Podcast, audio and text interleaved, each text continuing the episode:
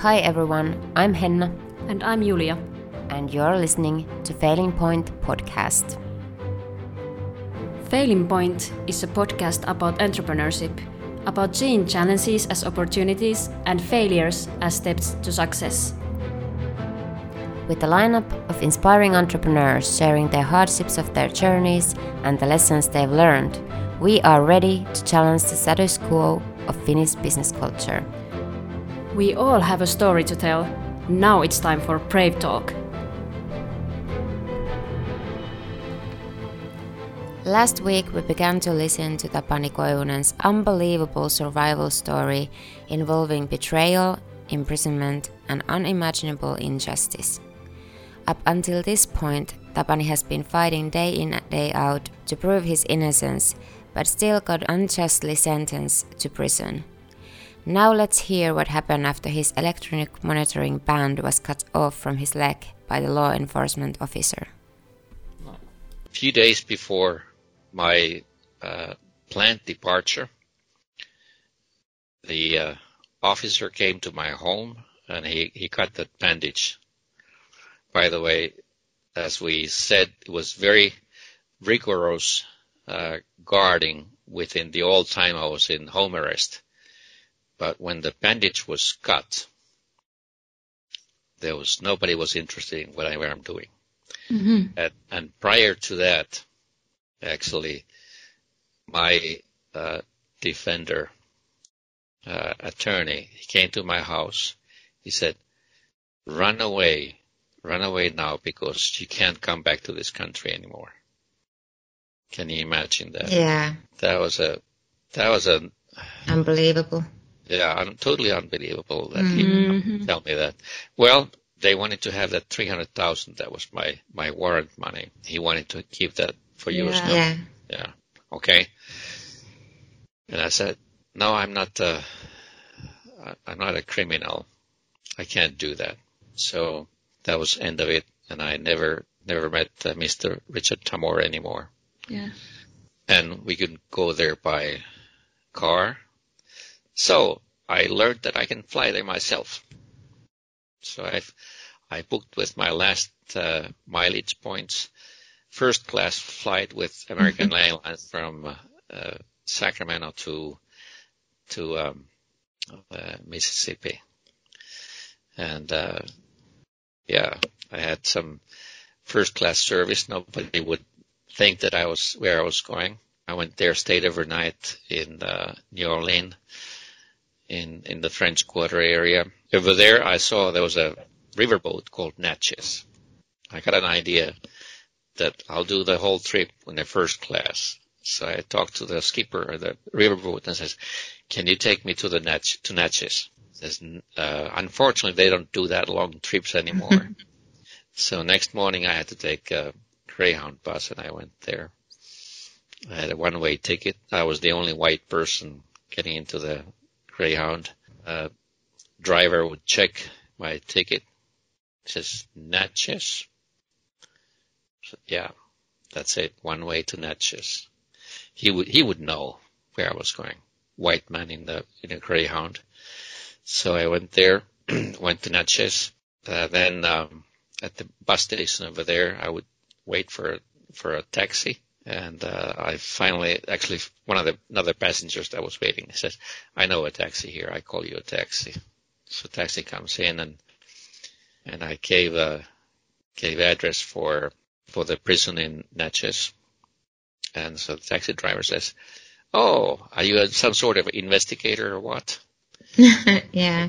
No, ma'am. I'm going to serve my prison time over there. Yeah. There was another lady in the car that she had actually picked him and says, "Wow, what kind of criminal we have in there in back seat?" and uh, they they would drive me there, and then I reported myself into the prison system the same story goes on there. I, there's no one, no prisoners anywhere to be seen. I found a gate where I go in. I sit in my civil clothing, and uh, so the lady at the counter over there, she's asking of my business, and I told her that I'm coming to do my sentencing here, mm. sentencing time, and she says, "Wow." So she calls somebody else, and uh, and then they start humiliating me. Says, "There's no one who's coming here voluntarily to report to do the sentencing sentencing time." Yeah. so, so that's how it began. It's a sad, sad story, but um, yeah, I surv- survived the all the twists and turns in in that uh, journey. Yeah, I have to tell my story. Whoever wants to hear it or read it for a warning and for education. Yeah. Mhm. There are a lot of things that uh, if people land in a similar situation that I did, they Yeah. probably could help themselves a little bit more. Yeah. What do you think that you learned the most about this whole thing? Was it so that it's all about the business partners? You have to be very careful who you associate with, or is it something else? And you must have learned so much about yourself as well. Mm. So yeah, the biggest mistake was um, was uh, in choosing my business partners. Now, we did actually very throughout due diligence before we went to agreement with these guys. Yeah. At that time, we still had those collective farms, and I had, in a way, I had 50, 50 business partners from the farm side that were accepting or rejecting the plan. So we had few meetings and I, I explained to them and I said, well, there's no, nothing, no criminal record found for any one of these Mm. uh, partners. And by the way, we have uh, OPIC as a financing partner, U.S. government agency. And I said, pr- pretty much with these words, I said, I'm sure they would guarantee that we straight, stay in a straight line. And they accepted my, my word. And I, I believed that, uh, uh, OPIC would have been more diligent keeping the project straight, hmm but that didn't happen. So, so yeah, that was a, that was the biggest mistake of choosing these business partners. The business plan itself was good. The time was still okay. It would have been better probably five, six years earlier, but uh, Estonia was an emerging market, and and uh, now we see that Estonia has actually gone through the transition really well, and they prosper in many ways. Yeah. So that was one of the things I I learned a lot of the things that I never could have thought I I learned on uh, U.S. legal system, on on the hypocrisy that uh, the system is pretending to do, give justice for people. First, I thought I, I could never talk to any other inmate, any other prisoner in the system. But it turns out to be that there's a lot of people just like me, just like Yeah. myself. There was only one person that I, I was within my time. I found that he was able to fight himself out of the system. His name was Tim Parks. Canadian guy working in uh, Chicago for automobile industry. And uh, luckily for him, he had a good insurance. So that's another thing, especially if you deal in the U.S., you better have a good insurance for mm-hmm. attorney services. His insurance company spent about 2.5 million US dollars for the legal work. Wow. And he, he had actually he had a seven year sentencing for I say that it's kind of similar thing that I was involved with, and uh, he was able to fight him himself out of the system. He was the only one. How was it like in prison? Um, you must have have like hundreds of stories you could tell us. Yeah, Um, yeah, yeah. We, we probably don't have time for all of them, but uh, yeah. through um, several riots, one serious one that um, one guard lost his life. Ten inmates got injured. Some other uh, guards got uh, injured. It was a riot where special forces came to take control of the the prison in in Natchez. And um, Mississippi is a state where there's a there's a uh, death penalty is is still in existence. I don't know what happened to these individuals, but ten of the guys were charged on murder. Okay. So that was the most serious. But prisons are not, they are not supposed to be nice places, but um, especially in Natchez, we, we called it Guantanamo because Yeah. it was, it was designed and allocated only for alien inmates. So, So- minorities. Yeah. Yeah. Mex- Mexicans were the biggest uh, group of inmates. About out of 2,300 inmates, they were probably 80%. They'd be deported to Mexico through the border in Texas, Texas.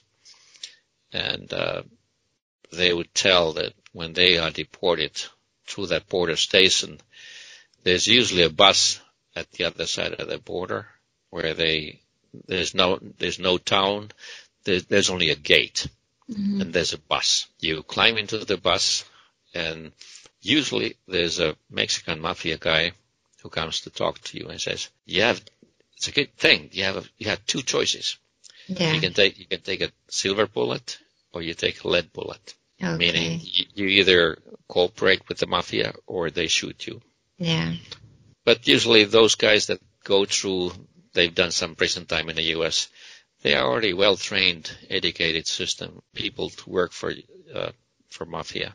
Mm. They know the risks. They know how how the system works. So it's a it's a training ground for for criminals. Yeah. I have to So ask one thing. Yeah. Were you ever really afraid in there when you were in prison? I was concerned quite a few times. There was Yeah. times where I didn't feel comfortable being afraid. Um, yeah, uh, the first time I was transferred from Chicago to through Oklahoma to California, I think I described in the book it's like a, animals take, taken to the slaughterhouse Yeah. Mhm. and they don't know where they're going. That uncertainty is the biggest, biggest uh, thing that bothers you. Then when I was transferred to to Oakland, you know, most anyone who's going through these things, they think in their own little mind, is it better that I end up end up my life? And uh, I did my own discussion with with myself Mm. and and I came to a conclusion that I had, I had to survive and I had to tell my story. Yeah. You did a lot of good things in there. You Yes. taught other inmates to read, to write letters to their loved ones, and even to fly. Right, yeah. And we Yeah. were very impressed and amazed how you managed to do all those things and be innovative and Mm. Yeah. you like created Yeah. new things there. I can share you. ac- These are actual books that uh, my daughter Laura sent Yeah. within a letter. It's a session citation manual. Wow. She sent these in little pieces and it came true. And uh, I had a lot of books over there. They inspired me and, and a lot of my friends and, and uh, it- it made the life a little bit easier. You focused on self-development, right? So you read a lot of books and studied and Yeah, I, I trained uh, physically. I lost Yeah. my a lot of weight, which is good. One, I I pretty much gained it back now, but it's time to get rid of that weight again. Um, yeah, uh, if you can mentally be in peace, yeah, it's actually a peace peaceful time for your self development. yeah. To study, talk to people. All we had was time. Yeah, so so some people probably learn to, if they go there second or third time, they probably learn to enjoy it in a way. Mm. And and for some people that uh, have been in the system for too long, they are actually afraid of being in a civil world, and they commit some little crimes that they get back to the system. Oh, Yeah. That's that's Okay. very un, unhappy thing. And yeah. Yeah, And one thing which was really amazing was the family and the friends support that you got. Yeah. Right. I, yeah. I think we were both crying Yeah. our Eyes eyes out. out when we like it was very touching to see because it also like showed us how you have been taking care of your friends and family. That's very true. That's very true. Uh, without my friends, I probably wouldn't be here. Yeah, it's it's very true. I was in regular correspondence with about 50 people at that time. I'm very grateful. They did actually send these books, different books that I I I did uh, study and and we discussed with uh, some African guys about these these topics. Yeah, including the the bond money, uh, my family support, hundreds of letters to attorneys, Yeah. and uh, after the book came out, there was actually 200 people in the Hel- Helsinki Katajanokka former prison for the book publishing. Yeah. So friends, they really, they tried to help me as much as they could.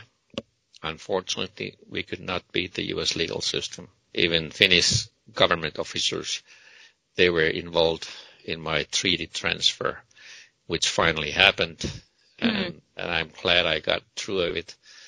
But even today, the fight is not over yet.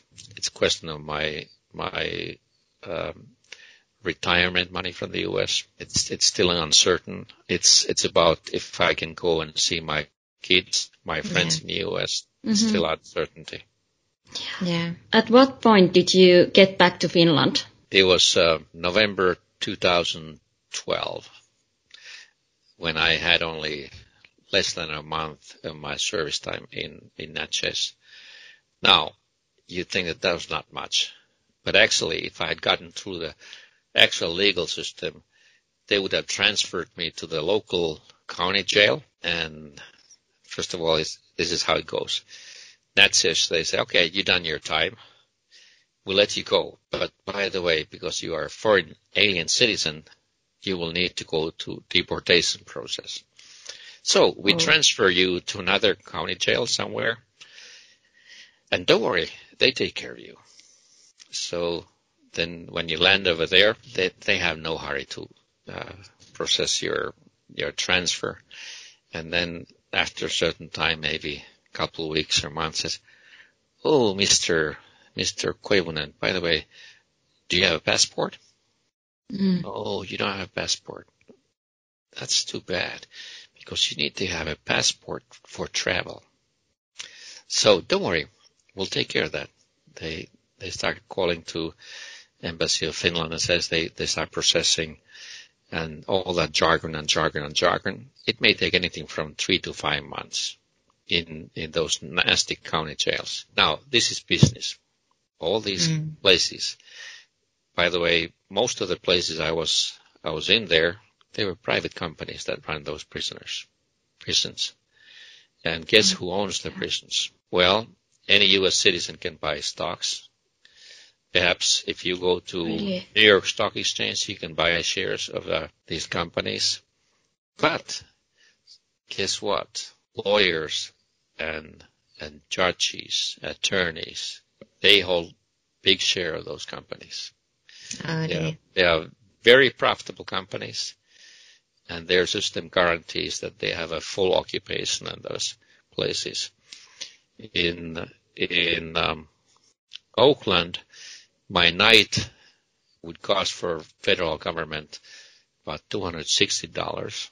It's a good hotel rate. In mm-hmm. Natchez, we figured out with a few people through, we actually got their, their annual reports for us to investigate. so we figured out that they get less than 100 $100 per night. Still mm-hmm. good business. Still good, good business. Mm-hmm. Full booked, actually 110% booked. Not even a hotel. Any hotel has such a good rate. Yeah. Oh my God.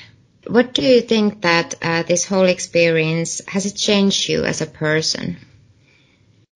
Well, when I first came to Finland, I actually gave. Uh, we had a meeting in Tampere, and uh, I told basically what I, I'd gone through, and I. It was very nice. I could say thank you for all these people that had actually helped me. And then I said, well, for the rest of my life, I had to carry a stamp on my forehead saying that I'm an inmate. So some of the people said, hey, we don't see it. Mm. You are just the same guy as, as you used to be. And, um, now I can, I can start believing that that's actually true. Finland has actually received me well for most, uh, most part. And, uh, and I don't have to remind myself anymore.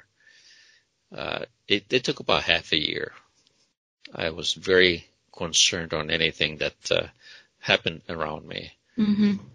But uh, so now I say, uh, if it doesn't kill you, it makes you stronger. Yeah. And I just hope that it doesn't make me bitter. Yeah. And you have said uh, in your book, I think it's like very lovely to put like that you are the one who is going to decide if the past is a burden or if it's something good for you.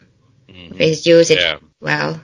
And I think that book you are trying to help other people and so that prevent something like that to happen to mm-hmm. anybody else. So. Yeah. Yes. When I went to work life here in Finland, a good friend of mine, uh, J.P. Annala, who was actually interviewing me prior to arrest 2009, he was he was helping me to find a job. And initially he said, um, while we're looking for for you your job, why don't you work for us because we have some job over here as well. So I went to the company in Tampere.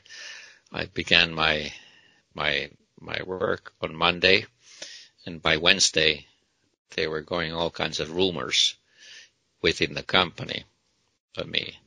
Now, before I, I agreed to work for Sihti Oy, I said we better tell to the people of my background, and and they said, well, it's not their business.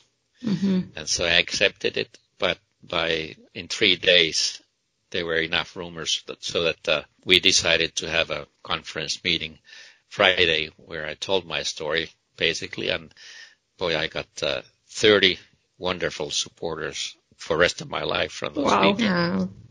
They they were very emotional, of course. They and uh, nobody, I don't think, after that presentation, no one questioned my integrity. But when I came to Finland, I re- realized what I'm going to face. So the only way for me to come back to this country is actually be proactive, tell my story yes. before before uh, it's too late. And uh, that little incident with Sihti is a good indication how how work society works. People know, mm-hmm. or they they find out. Mm-hmm. Yeah. And and uh, one of the work one one of the assignments with uh, Rahtikeskus, I requested when the board was interviewing me, I said, you need to read my summary of my case. And if you think that I'm a right person after that, then I'd be very happy to work for you. And they decided to hire me. So, yeah, you know, you had to be proactive. Uh, yes. Whatever, if you have a, a past which is not that flattering, it's mm-hmm. still better to be proactive and tell it yourself rather than things will be found afterwards. Yes, yeah, that's absolutely. true. So one more thing for anyone mm. who is entertaining to do business in, especially in the U.S. Uh, mo- in most any cases, U.S. partner requires, dictates, all the agreements will be made under one of the U.S. state laws, like Maryland, New York. Those are very, very common ones. When you sign such a paper, you are in a total mercy of the U.S. company. I've seen okay. this other companies, big companies. Well, Nokia had actually enough funds to, to battle against Motorola. They actually were able to survive, but it cost a lot of money. Cultor did not. Xylitol, xylitol story, you know, xylitol gum, uh, xylitol. Mm-hmm. Okay. Yes. Cultor granted the license for U.S. company, and they did mm-hmm. some medical investigation. Uh, Conagra, potential competitor in the U.S. market, they funded another study in the U.S. pumping xylitol into mice and rats, totally obnoxious amounts. And the research says, okay, it may cause cancer. Well, such amount of anything would yeah. cause cancer. cancer yeah. Salt, salt, whatever. Yeah. Sugar, anything would cause cancer. But the the ship had gone. Xylitol never got a GRAS status in the U.S. because oh, of wow. that. Anyway, some situations attorneys are very important, but in a lot of cases you have to do your own homework. Don't leave it only for attorneys. You need to understand the business. You need to understand the legal work yourself. Mm-hmm. And then, yeah, but be prepared for very expensive legal costs over there. Well, we are interested to know what are your future plans and goals. Hmm. Well, that's a tough one. Yeah. Mm-hmm. Are you planning to write another book or books, perhaps? There are there are probably some some um, that I should. Yeah. Uh, but uh, you know, being a writing books doesn't really pay off that well here in Finland.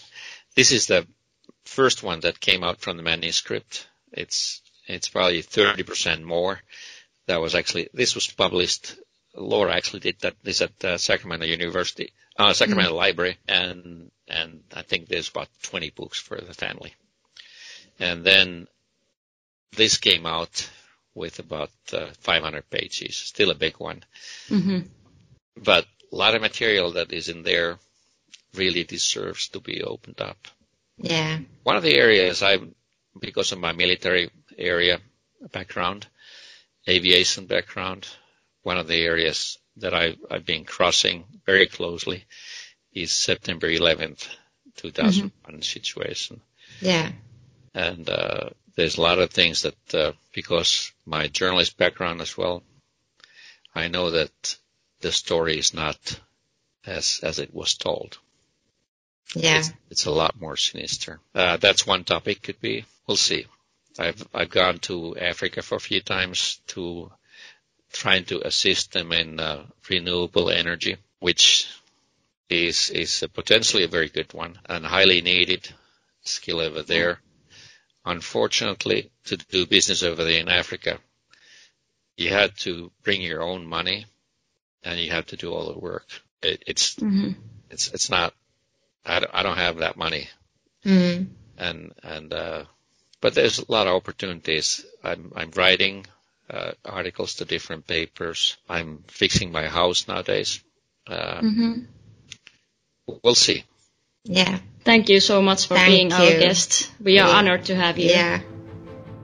Okay. Well, thank you very much. And, and and uh, it was kind of a long one, but I don't know how we can. It, it was a good one. okay.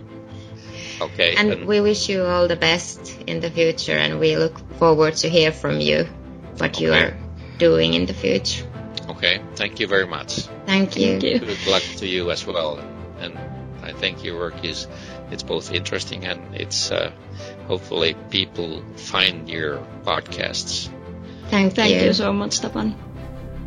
You've just listened to the final Failing Point episode of the season. Tapani's story is a good reminder to us all that you can survive any struggle if you have grit and remember to see the big picture, the future. Struggles are temporary, and after challenges, you become stronger and wiser. Failing points are necessary moments in our lives that shape us into the entrepreneurs and people we are today. Almost every path to success is paved with failures. We want to thank our guests and listeners from the bottom of our hearts. When we began this journey to create a podcast that revolves around failures, even painful life events, we could not have imagined the level of support we received and the interest from 20 great guests to share their oftentimes not so glamorous realities they have faced. So thank you, Tomi Kokko, Evan Lutra, Mira-Maria Kontkanen, Suvi Wiedgren, David Blinow, Rachel Kusip, Hanna Maula, Saku Loukonen, Drew Goodall, Basili Ukkonen, Christopher Weiss, Liisa Jokiperä, Robert Bailey, Mikko Jarra, Anssi Knuuttila, Saija Mahon, Daniel Uhl, Alexander Spellman, Dimitri Petropolski, and Tapani Koivunen. We wish you all success and happiness in your life, as well as the strength to push on even in the face of seemingly impossible challenges. We have been privileged to share your inspiring stories to our listeners. Entrepreneurship is not always easy, but together, supporting one another and sharing our experiences, we can make the journey much more inspiring and hopeful.